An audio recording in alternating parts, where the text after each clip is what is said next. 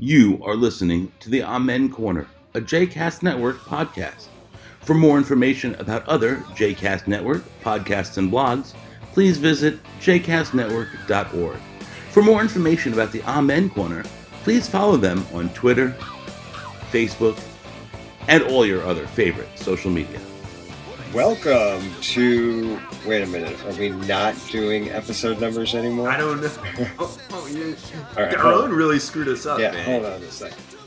Welcome to the unnamed episode of the Amen Corner. He, I believe, is still Steven Cook. I am, and he's Brad Rothschild. I'm That- pretty sure. That's right. That- So we're back after a week hiatus. Was Yep. it week with an E, two E's or E A K? yeah, I know. It's two E's. Yeah. All right. Two so E's. we're, we're back after a hiatus and we're a little bit um, after our last conversation with our producer Darone we're trying to refigure out we're trying to figure out who we are and, and what we're doing I mean, he threw some he threw some cold water on us I think. episode like Yeah. prep. wait what What are we talking about? I mean, we usually we just do this. well we Now the prep. pressure is on. we do prep though like let's not let's not pretend that All we're right. completely uh, unprepared for all of these episodes yeah. i mean Darone did put a little pressure on us I know. So we don't know. We don't have a name for this episode yet, but No, it, we'll call it the unnamed episode. the episode about nothing. Wait a minute. I feel like that's I been feel done like that's before. been done, right? Yeah. yeah, yeah. So so so So What are we you have a good week uh, while we're on hiatus. did I have a good week? I don't even. You know, I've gotten to the stage of my life where I don't even remember what happened yesterday.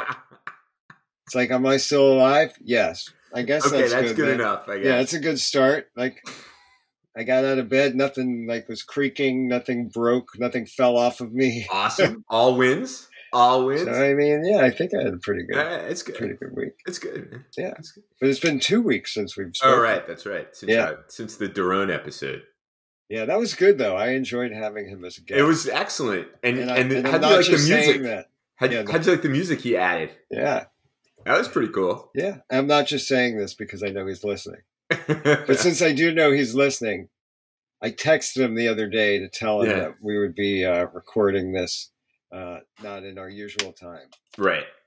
and I said, "Oh, tomorrow, you know, Saturday is crazy, and uh, we just have too much going on, and we can't do it." And he wrote me back. Well, you know, he's given me a little bit of a hard time for not appearing very frequently at synagogue. Oh, So yesterday, I actually was in synagogue, and you know who wasn't there? Oh my I- god. I was looking all over for him, and I'm like, I just wanted to sort of like get my face near his and be like, "See, I'm when was here." it? Was it like late in the service? Like maybe No. he snuck out for a pepperoni slice. no, no, no. no. First of all, he's a kosher man. I know, I know. But Uh, still, second of maybe all- he snuck out. No, no, no. I, I was looking for him, and I was there for more than five minutes myself. So Uh, yeah. Right. Now, now, embarrassingly enough, there was somebody in synagogue yesterday who was not a member of our synagogue, but he was there. There was a uh, a family event that was happening, and this is somebody who I know, Okay. and I have um, provided some assistance to in a, with a documentary that he was working on. Okay. And I walk into the sanctuary. He smiles at me, shakes my hand, says hello, and I like kind of like smiled and said hello and kind of walked past him and sat down and you know went about my business in the service. And I was like, that guy obviously knows me, but You had no idea who it was. it's not that I had no idea. I'm like, eh, maybe he confused me for somebody else. And then at the end of service, I went to the front and I was sort of hanging out in the front. And he comes over to me. And as soon as he came over to me, I immediately remembered who it was. And we had a conversation. Like, he's like, you know, somebody who I'm in touch with, but I Right. haven't seen since before the pandemic. Wow. So I I've- felt that's happened of, to me too. Like, I felt kind of badly. I, I, there's like things or people that I'm like, oh yeah, No, but What I knew him. Like I'm Right. like I'm in touch with him. right. It And I wasn't like, Oh, he was in that movie. No, no, no. Right, right, He's right, somebody who like we corresponded. I like gave him notes on his film a bunch, and we would talk on the phone. But I what's really the mask situation in the synagogue? It is optional. Uh-huh. So there I was in a synagogue this week. Terrible story, but go ahead. there it's are optional. people who wear them. Yeah, I- would say a decent number because synagogue attendance, as you well know, skews a bit older. Right. Um, so there are people there who are immunocompromised. There are Right. people there who are fearful of getting sick and potentially right, uh, adding on to their to what they already have going on. right. So there are a decent number of Decent people. number. It's not it, it's not required. I Mhm. personally did not wear one, Right. um, but I respect every, anybody's choice to wear a mask in synagogue. I went to a memorial service at the Sixth and I Synagogue in DC this Uh-huh. week, and it was mostly it was it was it was it, to celebrate the life of a guy named Blake Hounshell. Oh yeah, New York Journalist. Times. He wrote the he wrote a politics newsletter, a very popular politics wait, newsletter for the he New York was Times. Jewish. No, That's he yeah, was not. But they decided to do it at Sixth and I Synagogue because it's a beautiful space. Uh-huh. um and it's sort of an ecumenical space at this Yeah. point i mean it's a gorgeous gorgeous synagogue um but before i knew blake before he was at the times he was um he along with susan glasser from the new yorker reinvented foreign policy and that's when i at the Yeah. time that i started writing before i became a columnist but started writing and then it, uh, he continued to publish me when he moved over and started politico magazine anyway tragic story He but was young. How old was he? his 40s Yeah, I mean Um, that's fucking horrible. horrible horrible story i mean you know he took his own life it was Well, depression is depression is an illness. brutal right anyway so this happened a couple weeks ago but anyway my point is we were at six and i i was there with some colleagues at six and i synagogue and i was there were very few people masked Yeah. and it was a fairly large large group lauren and i were flying last weekend reason we were on hiatus was because we were out in colorado and I, I think this entire plane we were like two of ten people wearing masks Yeah, but I'm like, I'm not getting sick. I'm not landing in Colorado for a ski weekend and then getting sick.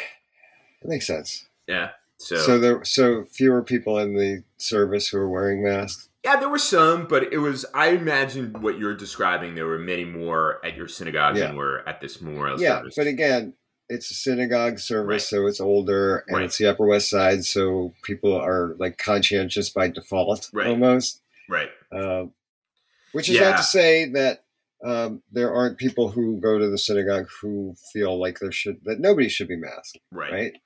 Yeah. Yeah. Well, I mean, it, the thing is also is like they were expecting this huge wave, and there, and we did get something down here about you know Montgomery County hospitals being at ninety percent capacity. Dude, a lot of people got sick in A lot of December got sick, but it was kind of quietly, or there wasn't like the the mad like press coverage of it because they're trying to downplay it now. Like they Yeah. don't.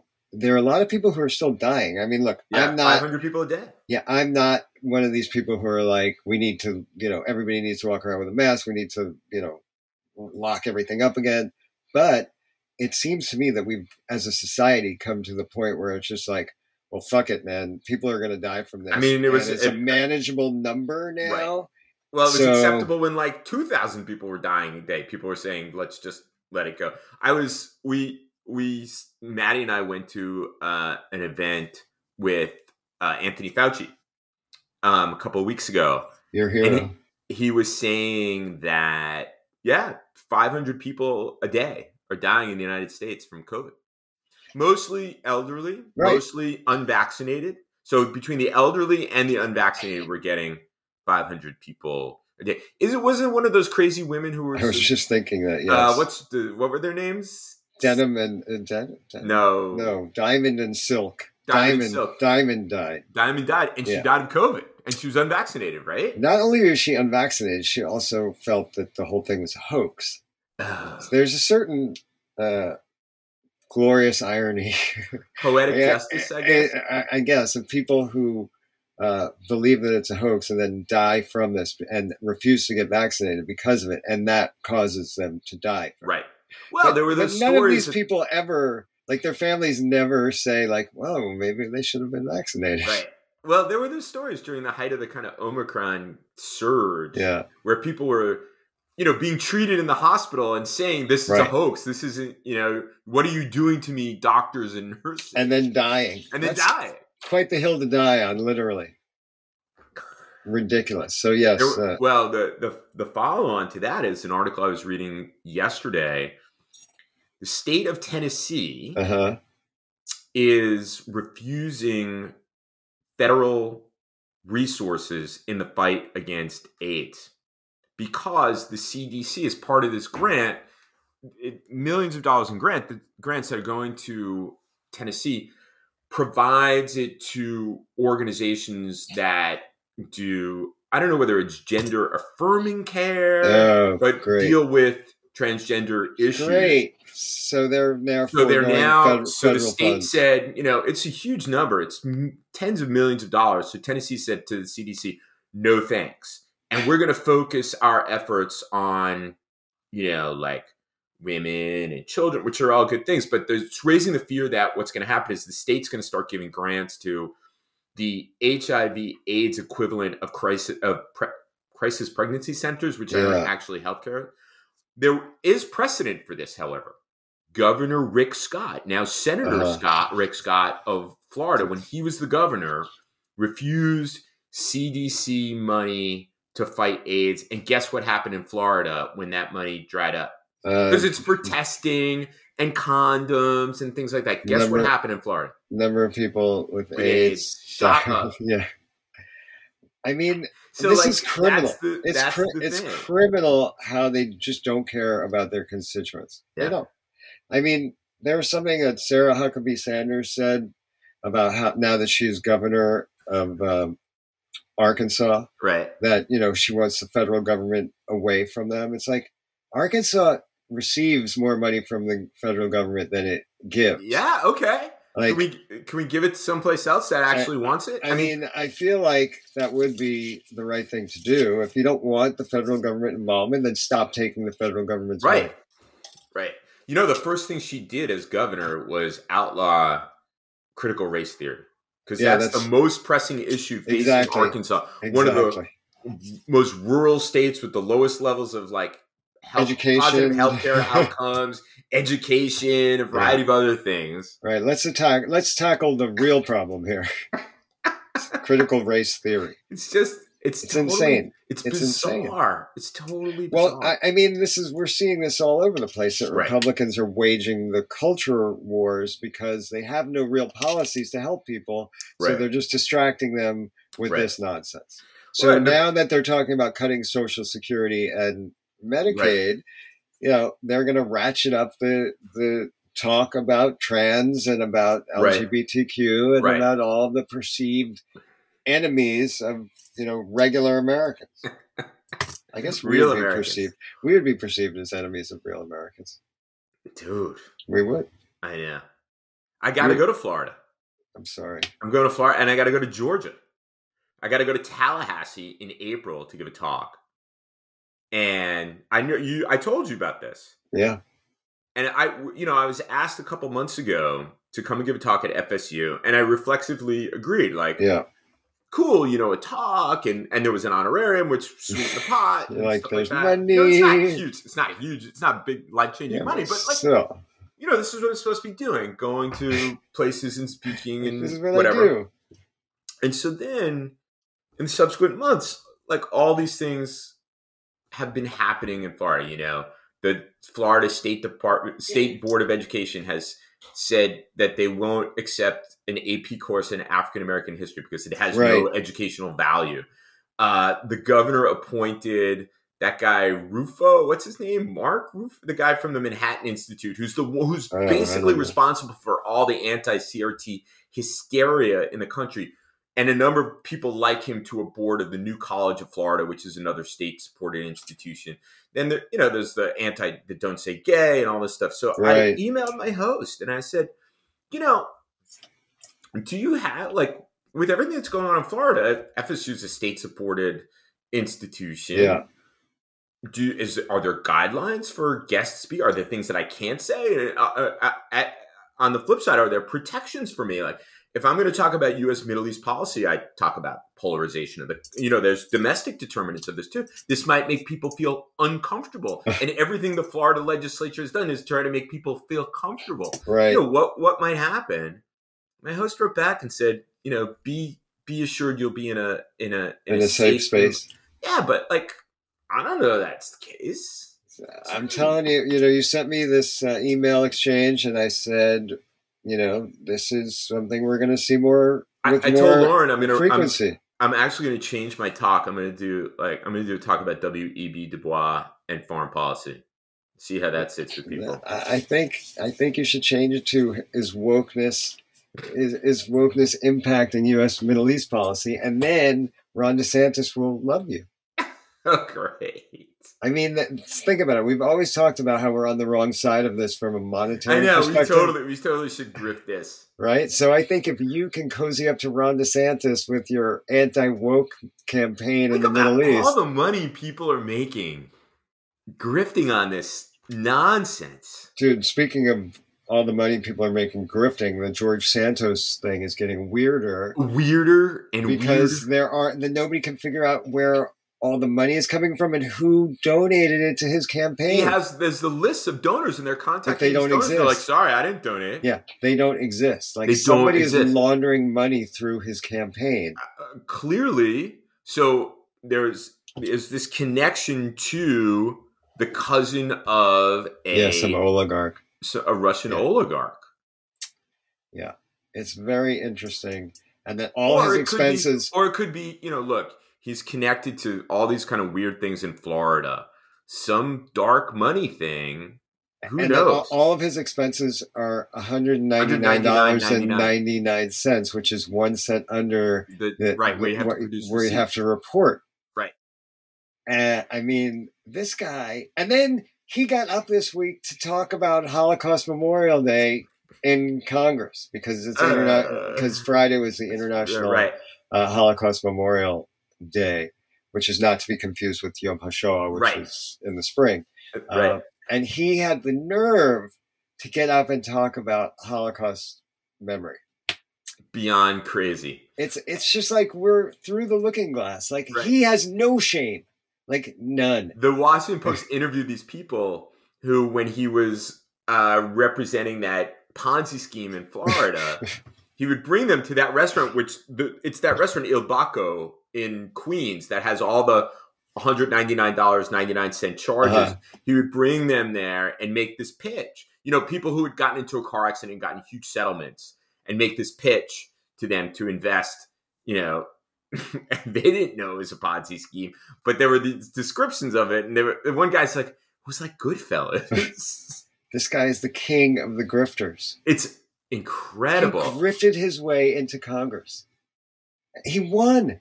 He won his election. with Eddie Murphy, yes, yes. The um, something gentleman, the distinguished gentleman. Distinguished Gentleman. This is what this is. Except Eddie Murphy Did it the film Yeah, just realized that he was there to to protect the interests of the right, average right, right, person. right. Okay, okay, okay.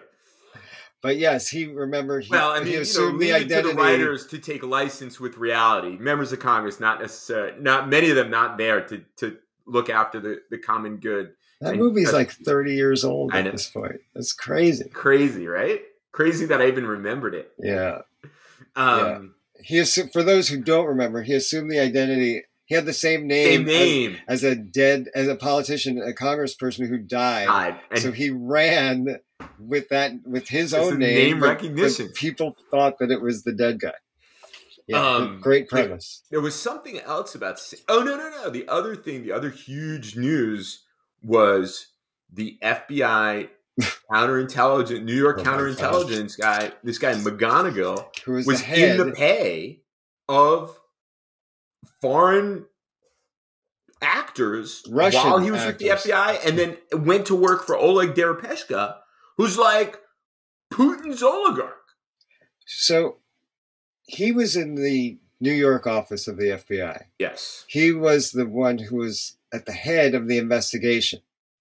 So Um, let me just say, yeah, that during the 2016 cycle, Yeah. Our friend Rich, who used Uh-huh. to be a prosecutor in the state of New Jersey, said to me that the New York FBI field office is a hotbed of anti-Clinton Yeah. activity. Yeah.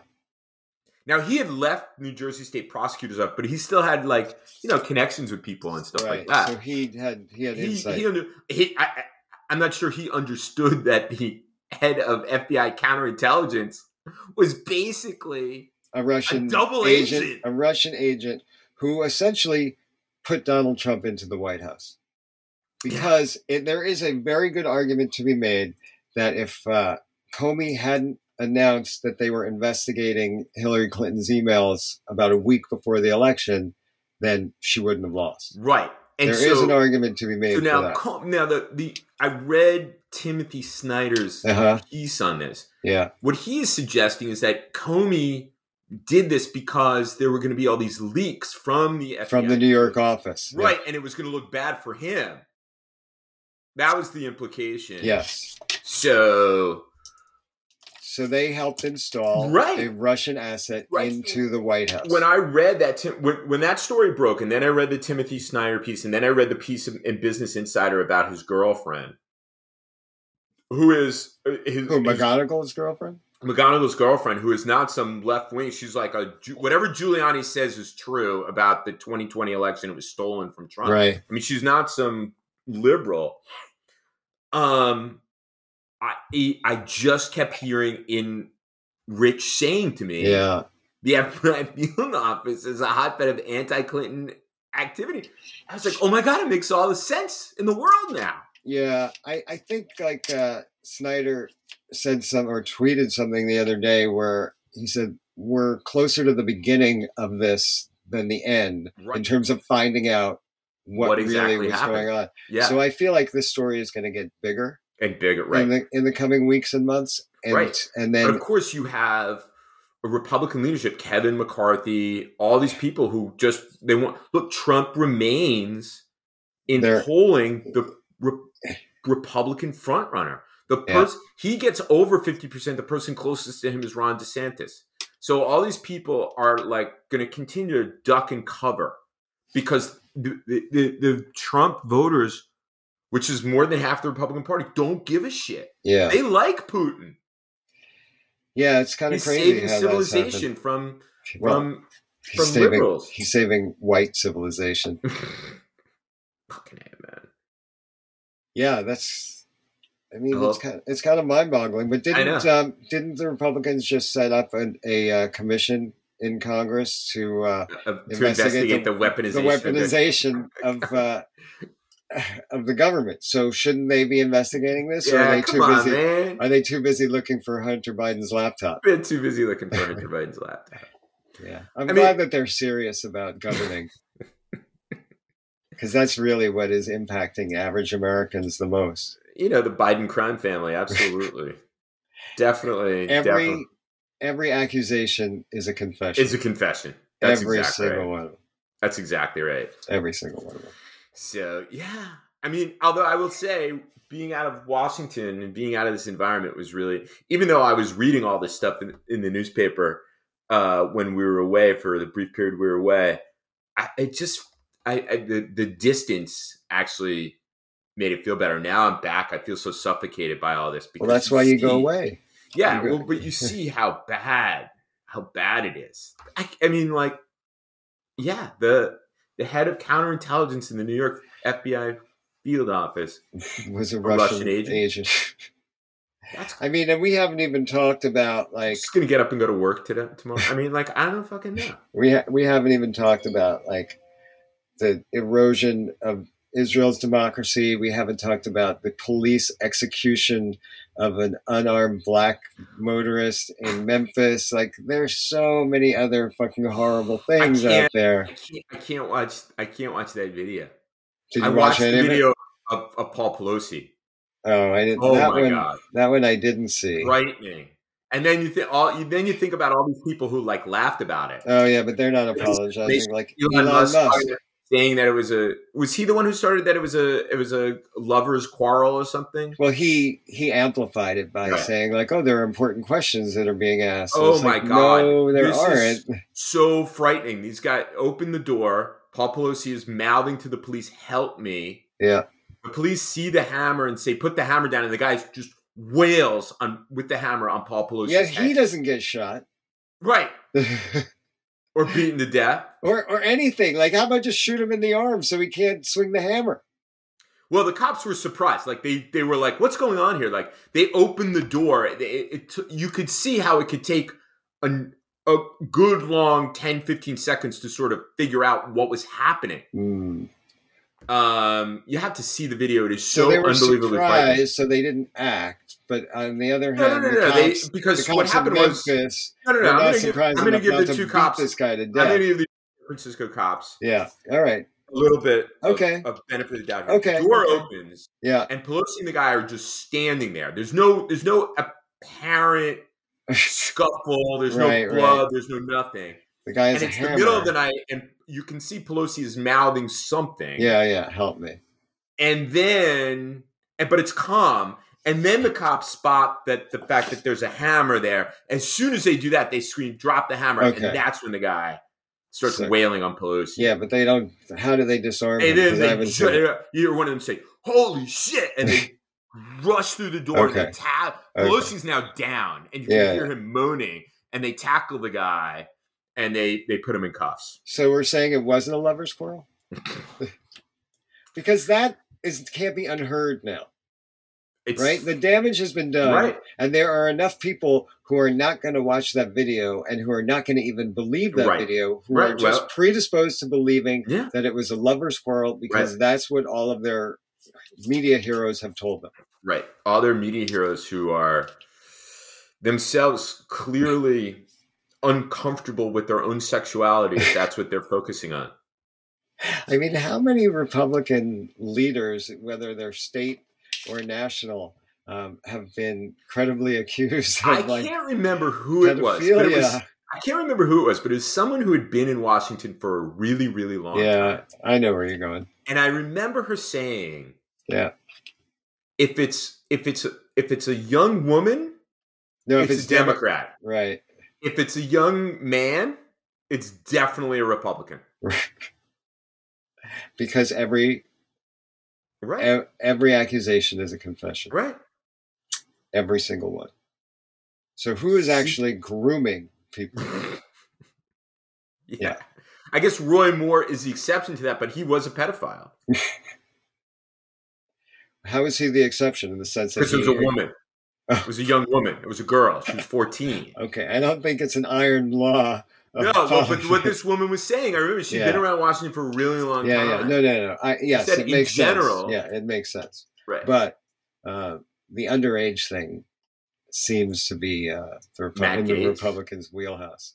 And then there was something last week about Matt Gaetz and one of his uh, interns or one of his staffers that they were having an inappropriate I relationship. know. And then, of course, there's the you know Matt Schlapp abu- abusing one of uh, Herschel Walker's staffers, Yes, I mean sexually sexually harassing abusing, him. sexually harassing him. Yeah. Yeah, crazy.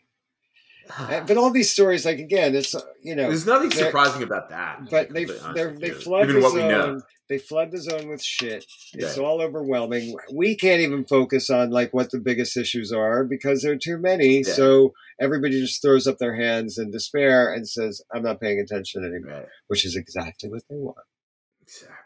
Yeah, I mean, but again, like going back to the theme of this episode, which is what is the theme of this episode? I don't know. I was you know- just thinking the same thing. Like, what are we going to call it? Because we're not we're not But- doing but- but season again, you know, as- as- episode. as as Darone pointed out, like you know, a lot of our shtick sounds similar, and he could have replaced any week's episode with a different one, and it would have been the same thing. So let's let's try in this un, in the episode about we don't know uh, to sort of give something that we haven't given in the past. I think what we should do is we should think about that for our next episode. But like, I think that the I think that the counter argument, the pushback to to Darone is this: is that I think a lot of people are are struggling with this kind of welter of chaotic news and trying to make sense of it. And that's what this conversation is about. Well, this is we said that to him Right. in person, but I mean, if you think back to like what we are, which is the conscience of the nation, Right. right? Like this is how we have to help people